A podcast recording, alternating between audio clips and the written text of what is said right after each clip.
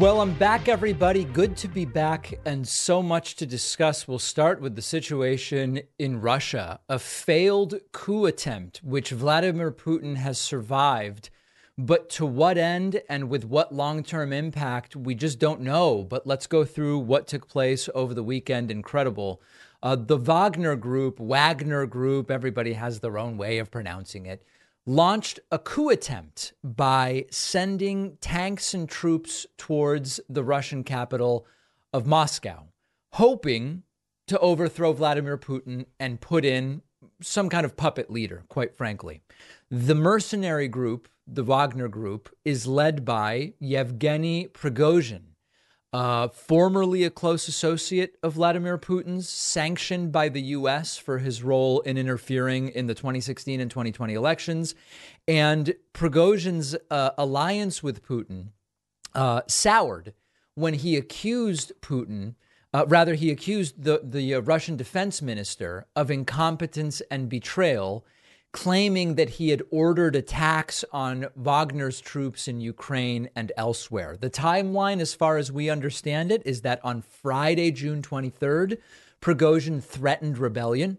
Saturday, June 24th, very early, just hours later, one in the morning on Saturday, uh, Vladimir Putin was briefed about the armed rebellion that was being threatened. By 7:30 a.m., the Wagner group claimed control over Rostov military facilities and the airport. 2 hours later, the march towards Moscow began. 10 a.m., Vladimir Putin addressed Russia on television, calling the acts treasonous. And by that night, 8 p.m., Prigozhin, as far as we currently understand, uh, halted the march on Moscow. The reports are that the coup attempt was foiled by the Belarusian president Lukashenko brokering a deal between Putin and Prigozhin, allowing Prigozhin to escape to Belarus in exchange for uh, some kind of safe haven, presumably. Uh, Prigozhin's failed coup attempt also has shown shifting public opinion about him and the Wagner group, and quite frankly, the ethical dilemmas of supporting or opposing coups based on who it is that is doing them. This is a critical aspect to the story. Prigozhin's coup attempt had mixed reactions among both Russians and the international community. When news broke of this, and in fact, I have some Ukrainian friends who, with tears in their eyes, wrote out wrote to me, and I could tell, even though they were texting, that they had tears in their eyes. They were happy about this. They welcomed it as a challenge to Vladimir Putin's, of course, authoritarian rule. Uh, and the idea that maybe there could be democratic change in Russia. Others condemned the coup attempt, saying it's reckless, it's a violent act, it threatens Russia's stability, it threatens Russian security. Even if the coup were to succeed, it's it does not set Russia and the Russian people up for really dramatically improved circumstances. There are those who say a coup is never justified, regardless of the regime that they are targeting, because coups undermine the rule of law, they undermine the will of the people. Others say, well, sometimes the rule of law and the will of the people has been undermined by the strong man who is in power already. And the coup might be the only way to actually get back on track. These are the various opinions that have come forward. One position is that it's okay to support coups if they are against undemocratically elected leaders. Can it be said that Putin was elected democratically? Well, he says he was. There's this ostensible democracy, but was it? Putin won his fourth presidential term with 77% of the vote in an election that was widely criticized by domestic and international observers for, to put it lightly, irregularities and violations. So, is Putin actually democratically elected? Putin's main opponents were either barred from running or jailed or even worse. Putin's critics were excluded from the vote on constitutional reforms which allowed Putin to reset term limits and run for two more six year terms. That's not democracy, but does that mean we support a coup attempt? And then, of course, the, the other part of this is that Prigozhin himself, initially seen by some favorably as someone doing a good thing, worthy of uh, the international left's support, and that very quickly came apart once more was learned about Prigozhin and Wagner Group's activities in different theaters around the world. So uh, that is where things stand right now. As far as we know, there is not total transparency about news regarding exactly what is going on. But the broader and more forward looking question, to which I just don't think we have an answer, if you Google what comes next in Russia, what happens next to Putin, you will find several dozen uh, op eds from the last 24 to 48 hours. No two agree about what is coming next, and in particular for Vladimir Putin.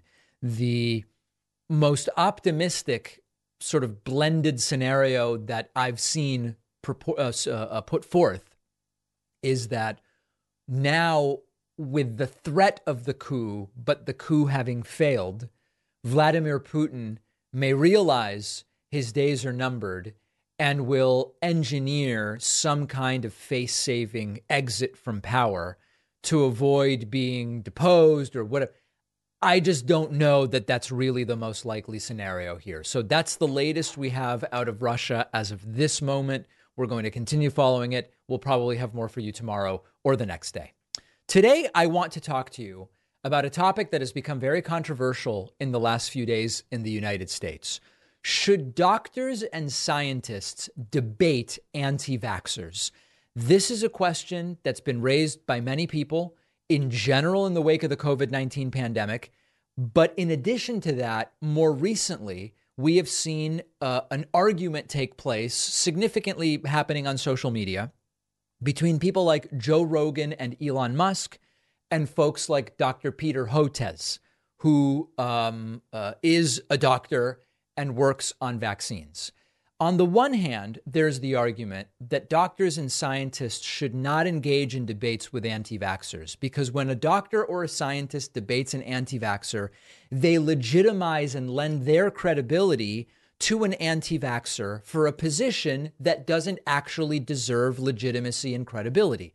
This is the position of Dr. Peter Hotez. He's a doctor, a vaccine expert, professor at the Baylor College of Medicine, and he has frequently been targeted by anti vax harassment campaigns and even threats.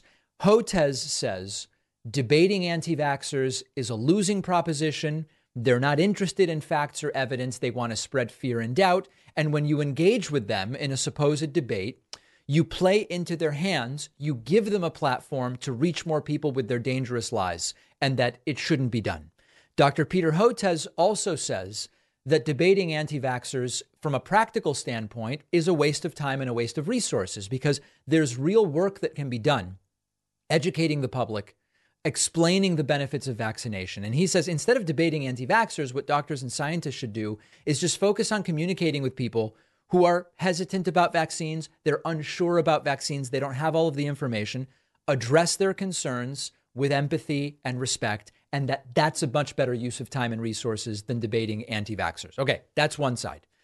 On the other hand, there are those who say doctors and scientists should debate anti vaxxers. Now, some of the people saying that are the anti vaxxers, but even people who accept the science and understand the science of vaccines will sometimes say, no, the doctors and the scientists should debate the anti vaxxers because when they do that, they can, assuming the doctors and scientists are correct, they will expose the flaws and the errors of the anti vaxxers. They will potentially persuade followers of the anti vaxxers to change their minds and to come to the side of science and reason. And I've heard Joe Rogan make this argument. He's a popular podcast host and comedian.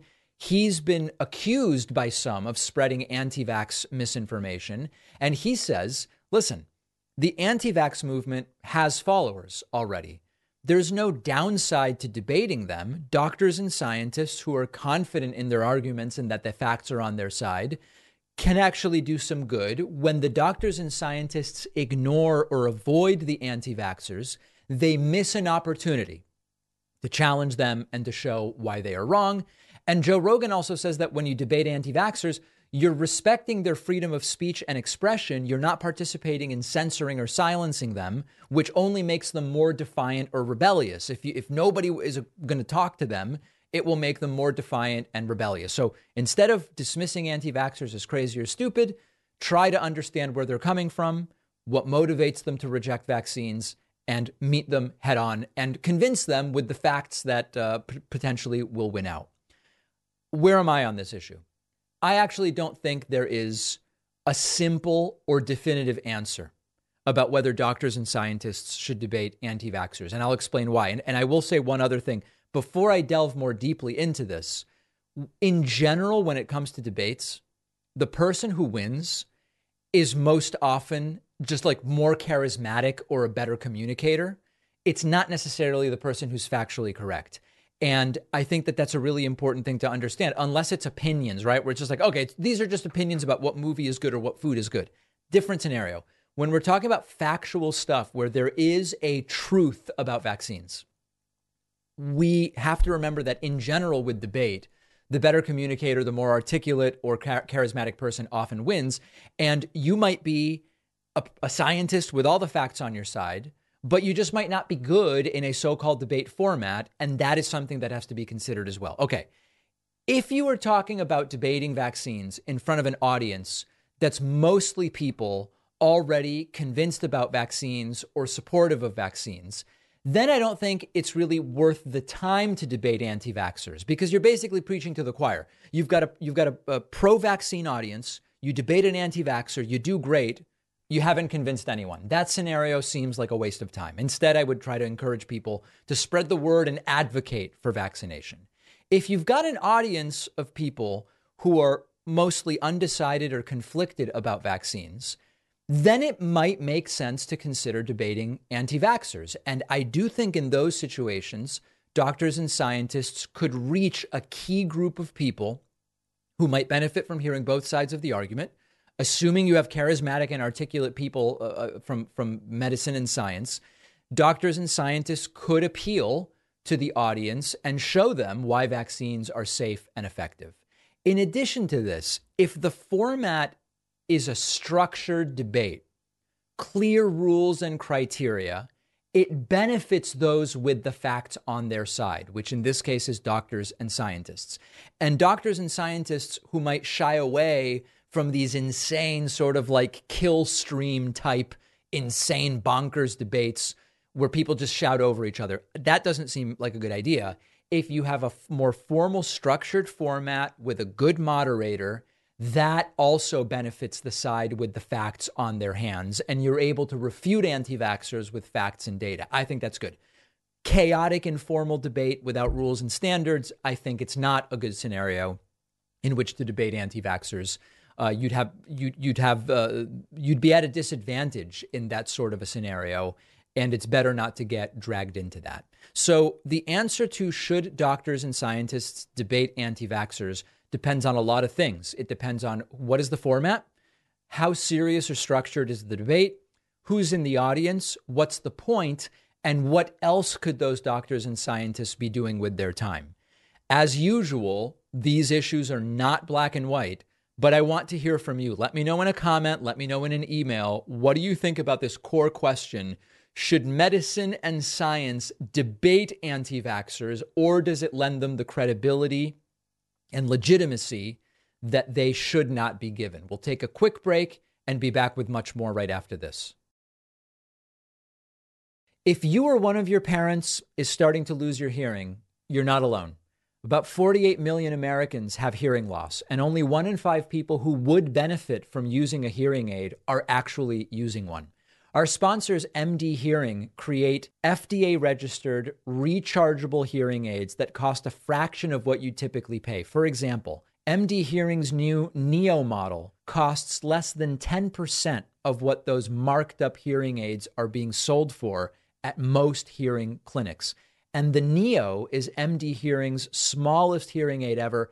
No one will even know that it's there. I have a close family friend who uses MDHearing and loves it she said it performs better than any hearing aid that she's used, and it's far less noticeable. MDHearing even offers a 45 day risk free trial with a 100% money back guarantee. So you can buy with confidence. And they have a special deal for my audience When you buy a pair of hearing aids, you'll get them for just $149.99 each. Plus, they'll include a free extra charging case. Go to mdhearing.com and use the code PAKMAN. You can find the link in the podcast notes. One of our sponsors today is BetterHelp. Uh, viewers of the show, listeners know I'm a big advocate of therapy. Uh, I think it's important to make it more accessible, remove any stigma that might be associated we all carry around different stressors, big and small. When we keep them bottled up, it can start to affect us negatively. And therapy is a safe space to get things off your chest, figure out how to work through whatever's weighing you down. If you're thinking of starting therapy, give BetterHelp a try. BetterHelp is therapy done entirely online, designed to be convenient, flexible, suited to your schedule. Fill out a brief questionnaire. You'll be matched with a licensed therapist Switch therapists anytime at no additional charge. I'm a huge believer in talk therapy, and BetterHelp is making it more accessible to more people. You can even find a therapist who specializes in certain areas, which maybe you can't find where you are geographically. There are lots of great benefits to doing therapy online. Get it off your chest. Visit BetterHelp. Go to betterhelp.com slash Pakman Show today to get 10% off your first month. That's better, H-E-L-P dot com slash Pakman Show. The link is in the podcast notes. Think of your most personal emails. If you're using a free email provider, you should know that they're scanning every email you send and receive, even after you delete it. They're usually using the data to build a picture of your life to show you ads, which many find creepy. Our sponsor, StartMail, never scans or tracks your emails. Privacy is what comes first. And unlike other email services, when you delete an email in StartMail, it is gone forever. It also protects your data by blocking tracking pixels in emails, which companies and hackers can use to track you. You can create unlimited email aliases to protect your identity and cut down on spam. You can encrypt every email you send, even if the recipient isn't using encryption. StartMail gives you 20 gigs of storage. That's more than you get on Gmail. And it only takes a few clicks to migrate all of your emails and contacts over to StartMail. Go to startmail.com slash Pakman to get 50% off your first year. That's only about two bucks a month. That's S-T-A-R-T mail.com slash Pakman for 50% off. The link is in the podcast notes.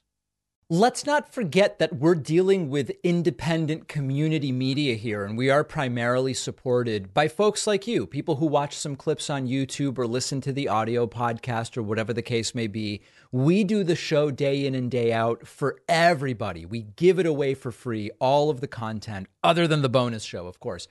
But we do this subsidized by somewhere around 0.7% of the audience that uh, supports us directly through mechanisms like memberships at joinpakman.com. You, uh, that group, 0.7%, which maybe we could go to grow to 1% or 1.5% someday.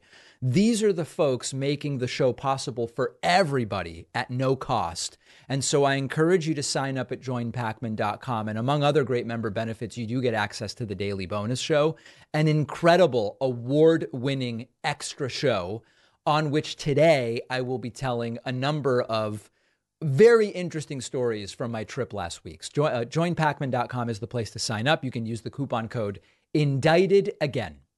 Let's talk about one of the most controversial candidates in the 2024 primary field, the Democratic presidential primary.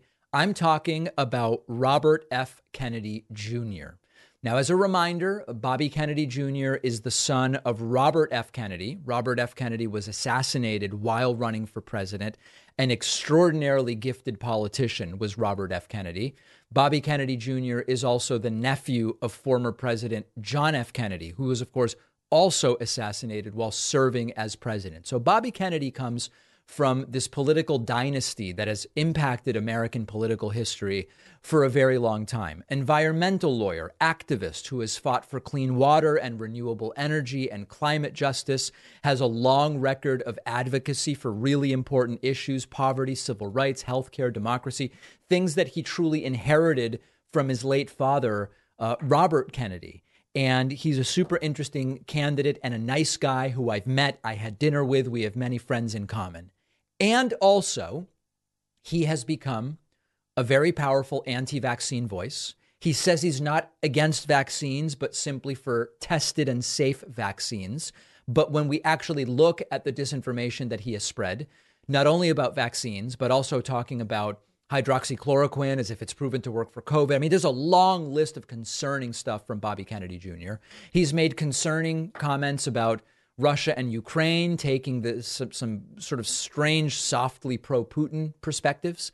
He has talked about, um, uh, he's actually talked about gay frogs. I'm talking about Bobby Kennedy Jr. here, not Alex Jones.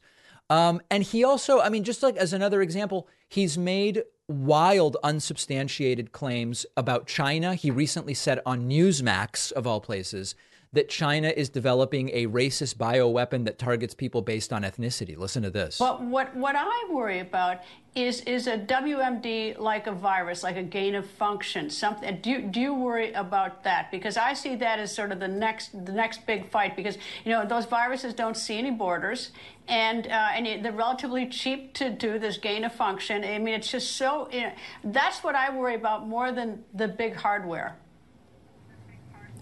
Yeah, you're exactly right. And we know that the Chinese are developing ethnic bioweapons, bioweapons that are designed to attack people of certain racial types. And the and we're doing the same thing. We Okay.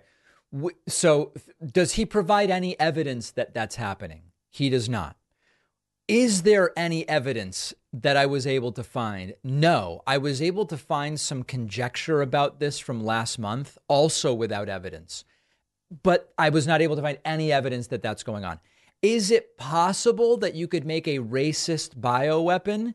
It might be possible. So, so like a, an ethnic bioweapon, hypothetically, which targets people of specific ethnicities or races or genotypes, could conceivably be created. But experts and officials say it's it's not totally clear that you could do it. Uh, you might be able to genetically engineer some pathogen to target DNA markers that are specific to some racial or ethnic group. Maybe, like maybe it could be done. Another possibility would be like a gene therapy that creates a virus to target particular DNA sequences. But there are many, forget about the ethical challenges. Let's assume the ethics go out the window.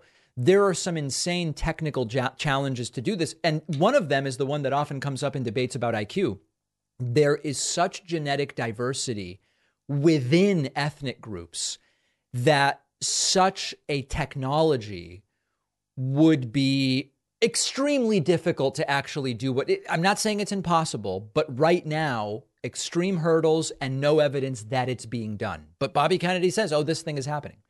Another example Bobby Kennedy Jr. is ho- hosting a so called health policy roundtable featuring unhinged conspiracy theorist Sherry Tenpenny. Sherry Tenpenny is this um, uh, uh, person. I, I, I don't want to get into the whole osteopathy thing again. She, she's a, a, a, an individual who happens to be an osteopath who has um, made all sorts of insane claims about everyone you know is soon going to be dead from the COVID vaccine and uh, all of these other things. So how do we what do we make of Bobby Kennedy Jr.? Is he a viable challenger to Joe Biden? Should we support or oppose him? For me, the the, the situation is pretty clear. Bobby Kennedy Jr. is articulate, articulate and smart.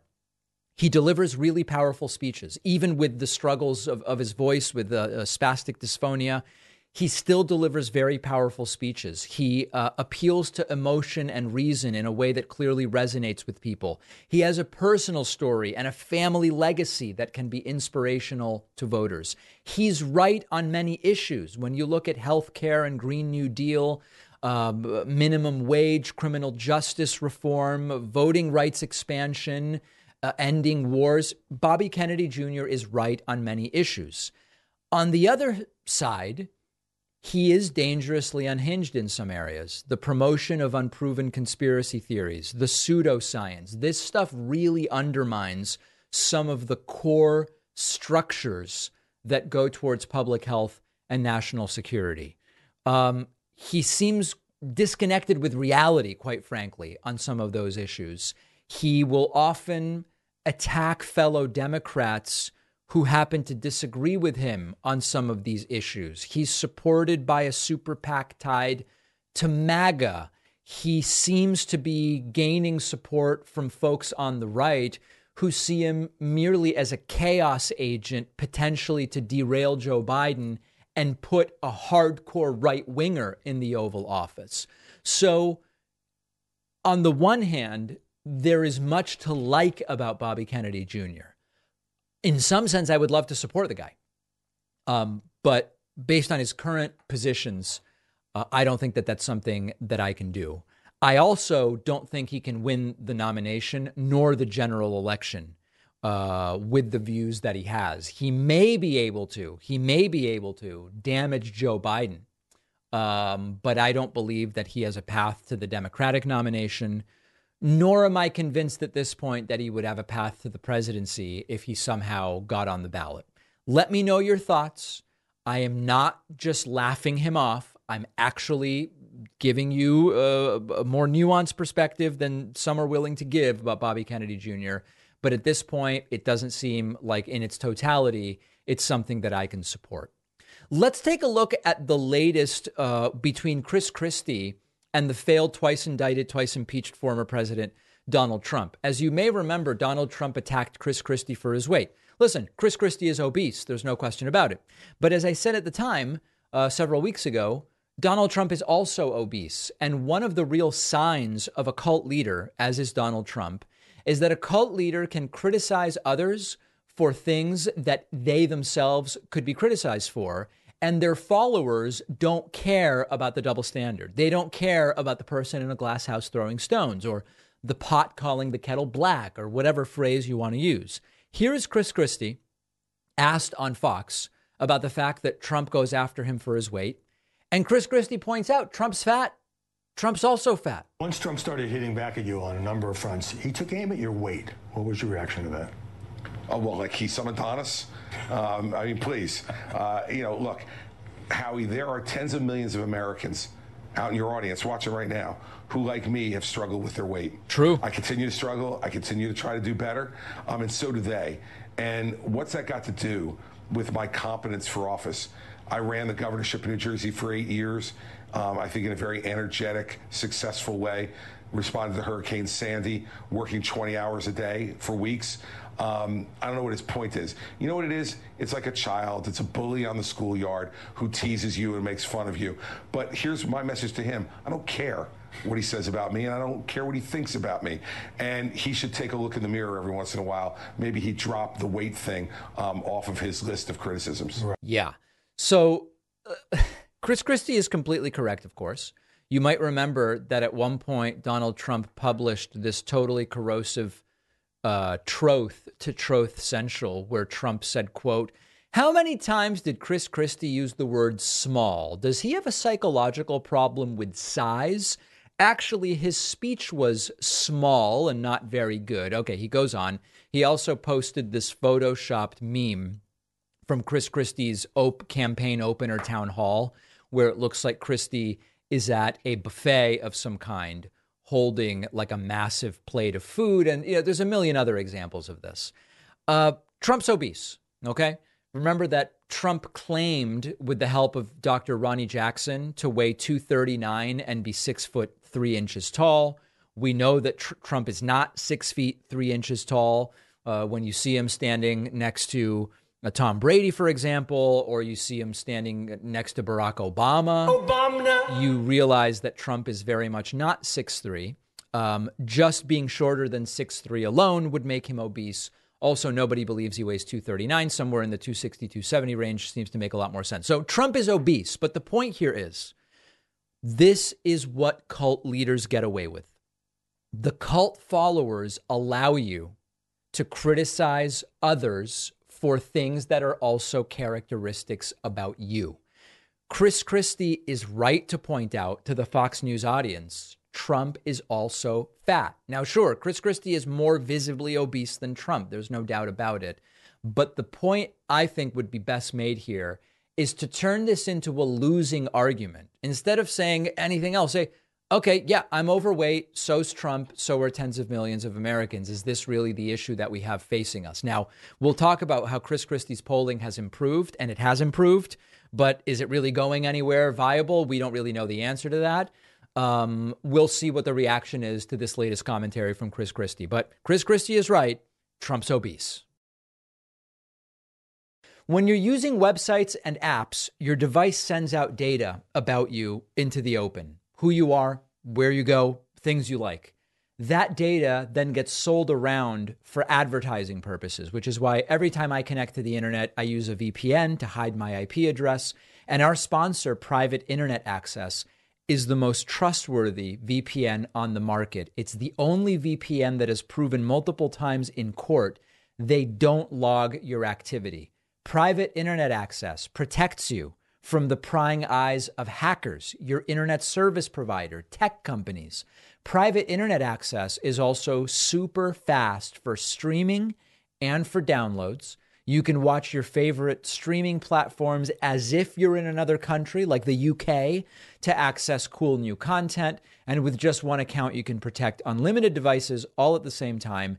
This is really a game changer. Private internet access is giving my audience 83% off that's 203 a month plus 4 months free. Go to piavpn.com slash David. The link is in the podcast notes. 30 million trees are destroyed every year for toilet paper in the US alone. So, toilet paper is a big contributor to deforestation and climate change. Our sponsor, Reel Paper, makes toilet paper from bamboo. Bamboo plants keep growing which means no deforestation. Bamboo also absorbs five times as much carbon from the atmosphere as pine trees. And bamboo toilet paper is stronger than regular toilet paper and even softer.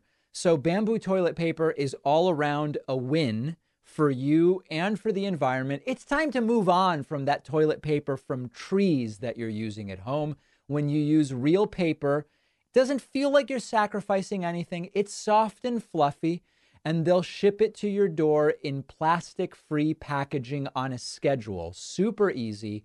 With every box of Reel Paper you buy, they are funding reforestation efforts across the country through their partnership with One Tree Planted. So, unlike the toilet paper that cuts down trees, Reel is helping to actively plant them. Go to reelpaper.com slash Pakman and use code Pakman for 30% off your first order and free shipping. That's R-E-E-L paper.com slash Pakman. And then use code Pakman. The info is in the podcast notes. It's hard to believe, my friends, but Donald Trump glitching badly at a recent speech in Washington, D.C., suggesting more crimes if he were to be elected president of the United States a second time. This was, again, at some kind of religious event in Washington, D.C. over the weekend. Here, Donald Trump says if he becomes president, he will deny entry to the United States to communists and Marxists. Is this potentially legal? I'll tell you in a moment. Listen to what the failed former president, twice indicted, twice impeached, had to say to a disgusting, sycophant crowd. Made them competitive. Today, I'm announcing a new plan to protect the integrity of our immigration system. Federal law prohibits the entry of communists and totalitarians into the United States.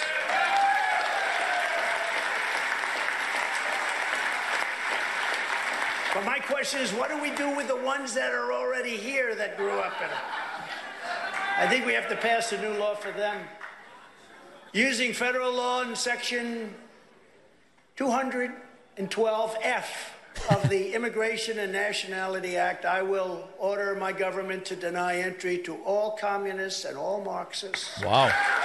Wow. Quite an idea. Those who come to and join our country must love our country. We want them to love our country. We don't want them when they want to destroy our country. Welcome to America. We want to destroy your country. Thank you very much. So we're going to keep foreign Christian hating communists, Marxists, and socialists out of America. All right. So you get the idea. Keep communists, Marxists, and socialists out of the United States, also equating being a socialist to hating America. There's many socialists who like America, in the same way that there's many people who think gun laws should be more permissive, who like America. Just because you want something to be different doesn't mean you hate America. But what Trump is proposing is almost certainly against the law and impossible from a practical perspective.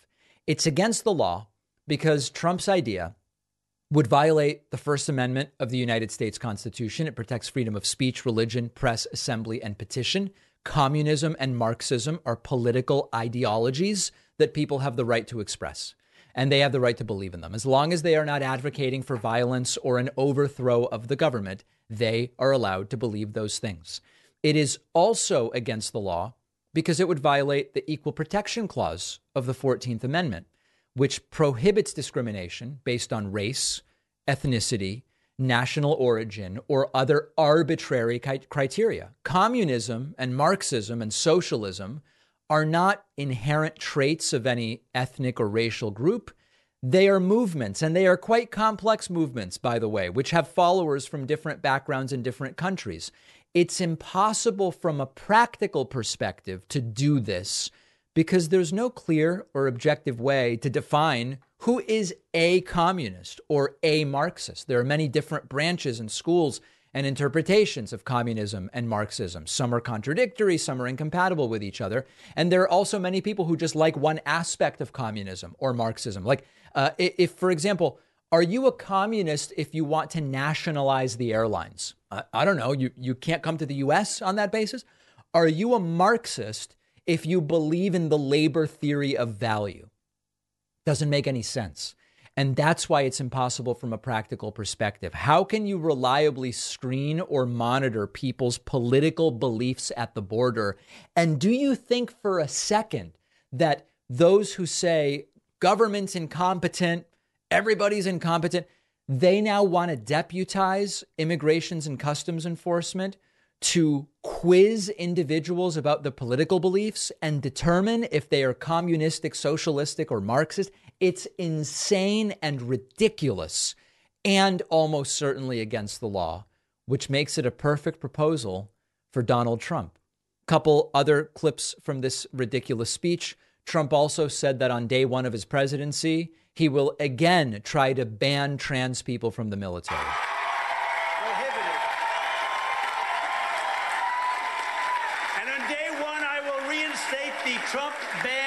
Transgenders in the military. Wow. We had it then.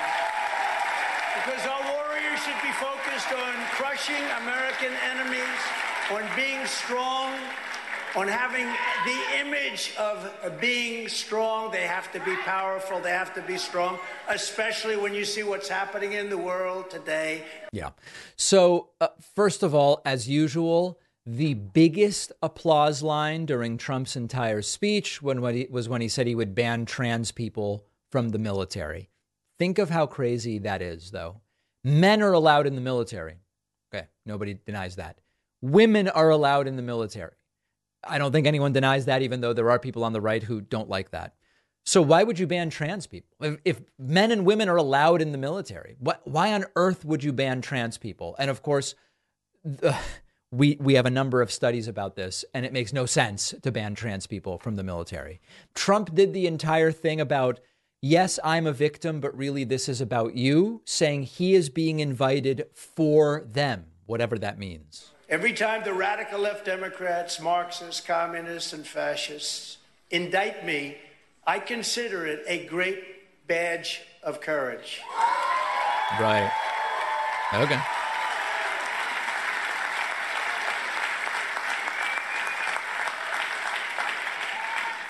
I'm being indicted for you, and I believe the you is more than 200 million people that love our country. They're out there. Yeah.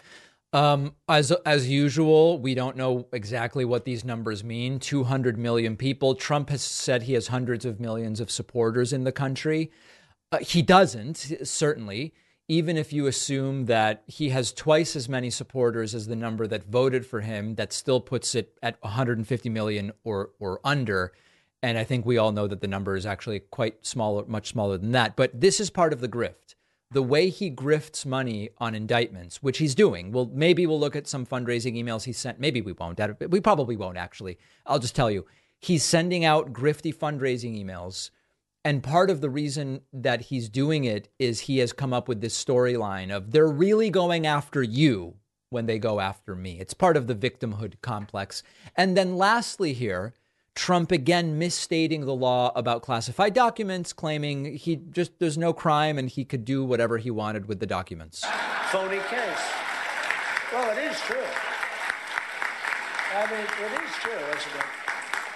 In other words, whatever documents the president decides to take with him, he has the absolute right to take them. Really? He has the absolute right to keep them, or he can give them back to NARA if he wants. He talks to them like we were doing, and he can do that if he wants. That's the law, and it couldn't be more clear. Okay, so uh, as Democratic Congressman Daniel Goldman explained on Twitter, this is an argument that should be blocked from even being made during Donald Trump's trial because it is a false representation of the law. One of the things you're not allowed to do in a defense is to misstate what the law is. The judge will instruct the jury as to what the law is. And uh, the special counsel prosecutors will likely move to preclude Trump from making this argument in court because it is simply not what the law says. This is a TV argument that Trump is making. This is a PR argument. This is a grift argument that Trump is making. It is not actually what the law says. So, another weekend, another completely unhinged and dangerous speech from the failed former president. Let's now look at what's happening with polling in the 2024 Republican primary. I come to you today to tell you that Chris Christie's polling is now up 150% since he announced he was running for president. However, this puts him at two and a half. so, listen, percentage wise, things are going in the right direction for Chris Christie, the, the clearly the most sane and rational person running in the 2024 Republican primary. But is it going to be enough? I, I don't know. So, let's take a look at some data. Chris Christie announced that he was running uh, on June 6th, but we learned that he was running on May 31st, June 1st. So we're going to look at how polling has changed for the Republican candidates, the top ones, between June 1st and today. Trump, for example, was at 53 when Christie announced, uh, and he is now at 52. So Trump is down 2% since Christie's announcement. DeSantis is totally flat, a- absolutely flat, totally not woke at all. DeSantis was at 22 and he's still at 22. So he has not seen any polling change. Mike Pence was at four, but is now at six. Pence has gained 50%. Nikki Haley, unchanged, four and four. Tim Scott was at 2%, now polling 4%. He has gained 100% support, doubling it. And then there is Chris Christie, who was polling 1%, announced his candidacy, and is now polling 2.5%. That is a gain of 150%. Percent. Now, am I being serious? Well, I'm being serious, but I'm also going to be honest with you about small numbers. Small numbers in general can be inaccurate or meaningless in exactly these sorts of situations when you're looking at changes because such small numbers can be affected by rounding, they can be affected by data truncation. They can be affected by inflation, context, sample size. So, for example, if someone goes to, from 1% to 2% in polling, it's technically an increase of 100%. You've gone from 1 to 2. It's mostly meaningless because these numbers are so small that they really may not reflect the preferences of the population. And these small changes can easily be influenced by random error, measurement uncertainty, sampling bias, etc. So you do get rid of a little bit of this by using averages of polls, which we are doing. Is Chris Christie gaining?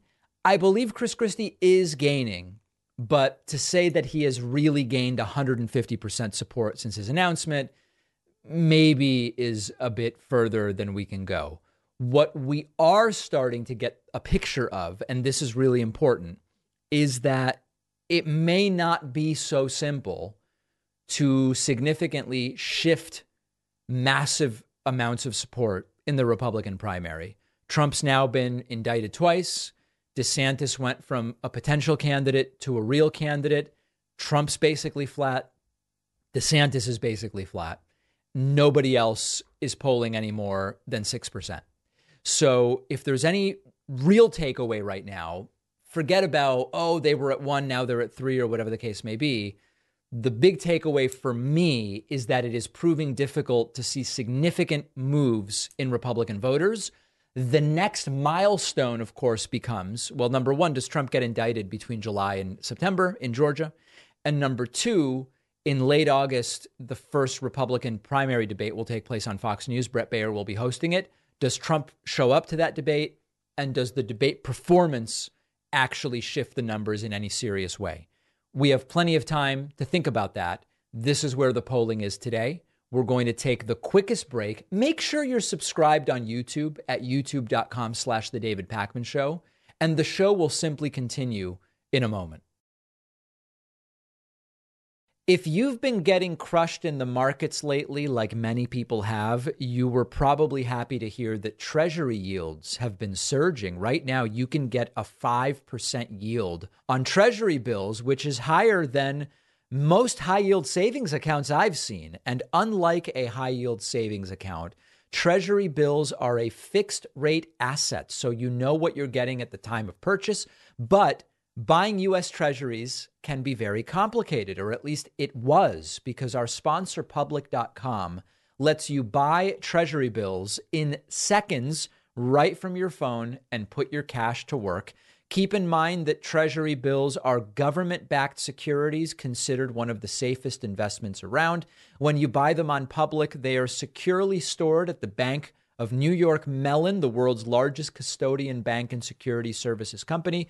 Plus, there are no minimum hold periods or settlement delays. You can access funds anytime. If you keep it invested, Public will automatically roll over your investments at maturity so you have one thing you don't have to think about. Go to public.com slash Pakman to start getting that 5% yield on your cash. That's public.com slash Pakman. The link is in the podcast notes. Last week, our great guest host who filled in for me did a great job covering the plea agreement that Hunter Biden has reached with the Justice Department. I don't really have much to add other than my position has always been if there's evidence that Hunter Biden did anything wrong, investigate him. If it points to charges, charge him, and then either try him or strike a plea deal. Do don't do anything special for the guy because he is the son of President Joe Biden. Okay, so that happened. And uh, now the right is starting to cook up all sorts of additional conspiracy theories. Of course, many on the right are saying, well, he was able, he was allowed to get a plea deal that avoids prison time because he's the son of Joe Biden. There's no evidence of that. The uh, evidence is that um, uh, his his plea deal was very much in line with what many would see uh, if they are represented by competent counsel in such a situation. So that line isn't going very well for the right. So the new one is this is just so so amazing. Over the weekend, as uh, attention went to this failed coup attempt in Russia, which we talked about at the top of the show, over on Fox News, Maria Bartiromo yesterday came up with the conspiracy theory that the entire coup attempt might have been fabricated to take attention away from Hunter Biden, if you can believe that. Now, you might say, David, that doesn't make any sense. There's no evidence for that. Of course, of course, but we're operating, or they are operating in a different world. Listen to this. Uh oh. We have a glitched clip. I'm glitching almost as badly as Trump. Hold on, here we go. So, does it break through and become a well, real problem. The White House wanted to give the media something else to cover. And right. this is the MO. This is exactly the way they do things. In fact, on the White House wanted to give the media something else to cover. Okay. Friday, I said, wow, what a blockbuster WhatsApp message. I'm sure there will be an enormous story over the weekend that the White House is going to be pushing to take this story off of the front page. and sure enough, we've got the State Department drumming up all the drama that took place o- over the weekend in Russia. So I don't know if it's going to break through. The mainstream media has, has an excuse again not to cover it. They're covering everything about Russia and the Wagner Group. Yeah, yeah. it's true. As if it really matters to the U.S. right now. Yeah. By the way, you wow. mentioned. Um, as if it matters to the US whether the authoritarian leader of one of the three global superpowers, of which the US is one, as if it matters whether they are deposed in a coup.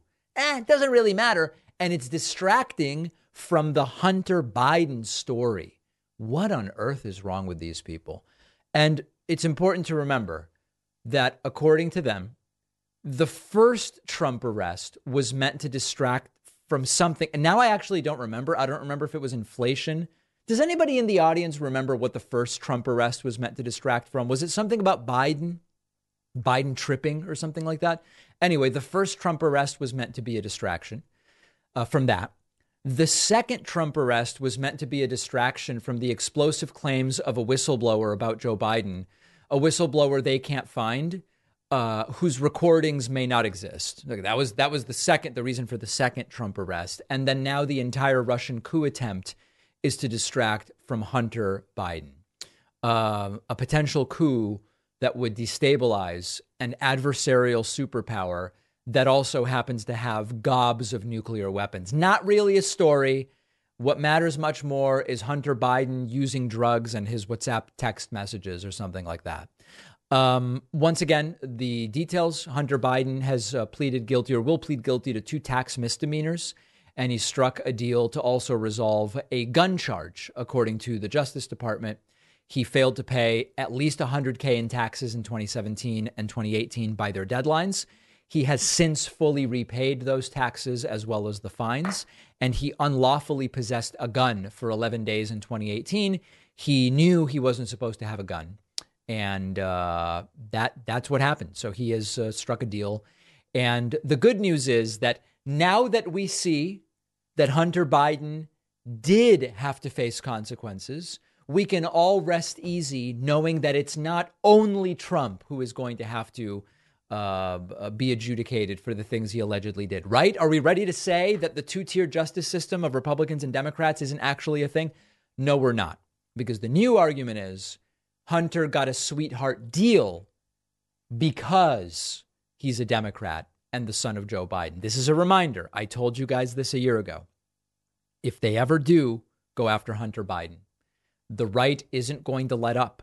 They will simply say, he wasn't charged seriously enough, or he was given a light sentence or a slap on the wrist or whatever because of Joe Biden. And that is exactly what they are now saying.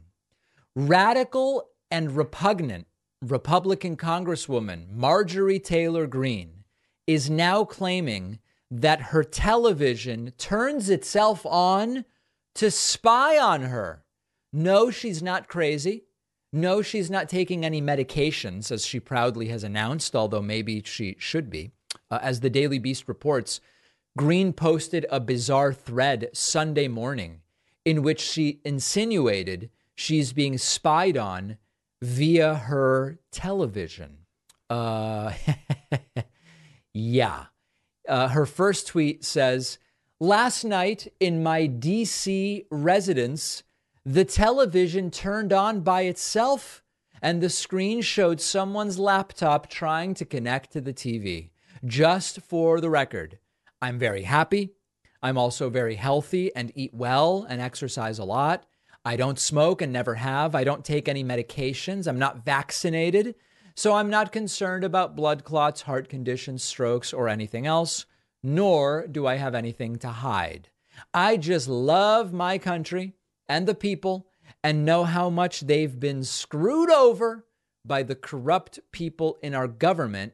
And I'm not willing to be quiet about it or willing to go along with it. Now, it is actually funny to see how the supposed we don't care about our feelings, we only care about our facts crowd immediately accepted this and said, yes, the most likely scenario is indeed that someone, probably leftists or Antifa, are trying to spy on Greene through her television, that's almost certainly what is going on. Of course, at some point, it might be nice to apply a sort of colloquial version of Occam's razor. Is there a simpler explanation here? And of course, there almost certainly is. Did this not really happen and is she lying? That's a possibility, more likely than the one she is outlining. Did she sit on the remote? That is a possibility. Is it a smart TV with some kind of learning function that maybe has figured out a schedule where it believes Marjorie Taylor Greene wants to be watching TV? Uh, sure.